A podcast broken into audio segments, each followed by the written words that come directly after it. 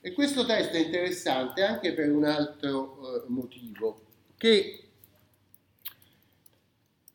sempre la tradizione manoscritta, cioè diverse versioni di questo testo, che saranno una trentina di manoscritti che ancora si sono conservati, sono divisi in due grandi eh, famiglie. Uno che si ferma dopo questa descrizione di tutti i soggetti del eh, processo.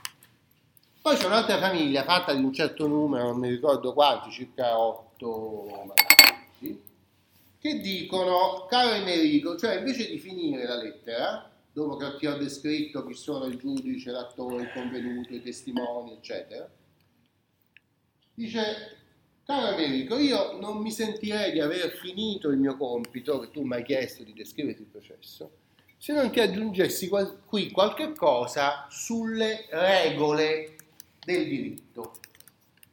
E usa qui un'altra eh, frase latina che non, è, non si è inventato lui, le chiama regule iuris, regole del diritto in italiano, no?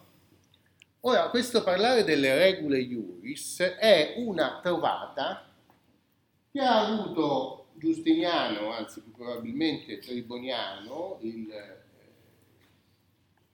il capo della commissione che lui aveva istituito, nell'ultimo libro del digesto, cioè Triboniano ha pensato nell'ultimo libro del digesto metto un titolo che intitolerò De Regulis Iuris sulle regole del diritto, in cui descrivo tutta una serie, faccio tantissimi estratti da opere dei giuristi, veramente molto brevi, scultori, che sono le regole che uno può mantenere in testa, no? Un po' quelli che oggi si chiamano con un, uno slittamento terminologico un po' curioso i brocardi, no? Quando si dice pari, impare, non abbia imperi, tutte quelle frasette latine che voi trovate nei, eh, nei vostri manuali, no? Qualche volta anche un po' sgrammaticate, no? Quelle frasette là sono le regole del diritto sostanzialmente, no? Cioè quelle regole che si possono applicare a tanti casi diversi e che dovrebbero rimanere sempre stabili, no? E quindi eh, c'è questo collegamento fatto da Bulgaro, almeno in una parte della tradizione, tra la struttura del processo e le regole del diritto. E questo è un collegamento molto interessante perché ci dice questo processo razionale. Ricordate quel mosaico che vi ho fatto vedere, vi ho, vi ho mandato quell'articolo con quelle immagini di un mosaico di Piacenza, no? Eh, il processo razionale è descritto con un giudice che sta in ginocchio davanti al re, no? Iudicem dat potestas pubblica, cioè il re, il sovrano, dà, istituisce il giudice. E questo giudice guarda la legge. Mm? Allora, questo stesso equilibrio si vede nel eh, trattato di Bulgaro sul processo. Perché c'è questo collegamento fra il momento processuale che lui descrive all'inizio e poi questa prosecuzione in cui lui si giustifica con due righe davanti a Emerico dicendogli scusa, devo proseguire un altro po' perché il processo da sé, da solo, senza descrivere come funziona il diritto, non funziona. Perché c'è sempre questa relazione fra giudice, processo razionale e legge. E ricordatevi che in quel mosaico, sotto all'immagine del processo, c'è l'immagine di una partita di scacchi che è una cosa molto simile, cioè io devo descrivere nella scacchiera le caratteristiche di tutti i pezzi, no? Che sono diversi tra loro, cioè le persone che stanno nel gioco.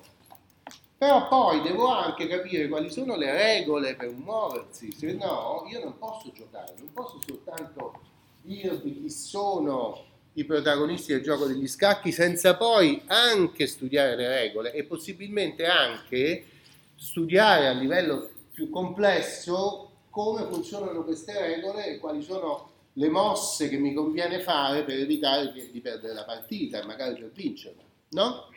Va bene? Allora, questa idea del processo come regola del gioco, come palcoscenico in cui ci sono dei personaggi come le pedine, il re, la regina, eccetera, ma che questi personaggi si debbano muovere secondo regole precise? È un'idea che vediamo prepotentemente affermarsi nel XX secolo. E non è una cosa, oggi ci sembra una cosa normale, ma non lo è, è una straordinaria invenzione. Specialmente se noi affrontiamo questa invenzione con la parte sinistra di quell'immagine, cioè il duello e la partita a dadi, no? Cioè il modo di risolvere i conflitti cambia completamente e diventa una costruzione molto complicata e artificiale, come è complicata e artificiale una partita a scacchi, no? Ed è la Chiesa che spinge verso questa eh, questo rinnovamento. Allora vedete che le regole, le regole sono una cosa molto importante e il giurista è consapevole dell'importanza di queste regole, tanto che questo titolo del cinquantesimo libro del Digesto, che è il titolo 17 dei Regulis Iuris, viene, eh, diciamo, subisce, ha una fortuna particolare, anche staccato dal resto del Digesto. Bulgaro scrive una, lungo, eh, una lunga opera di commento a questo titolo che poi circola anche nel nord Europa, circola anche nei manoscritti dei teologi, tutti la leggono perché propone una visione nuova, importantissima di che cosa sia il diritto, di come funzionano le regole del diritto.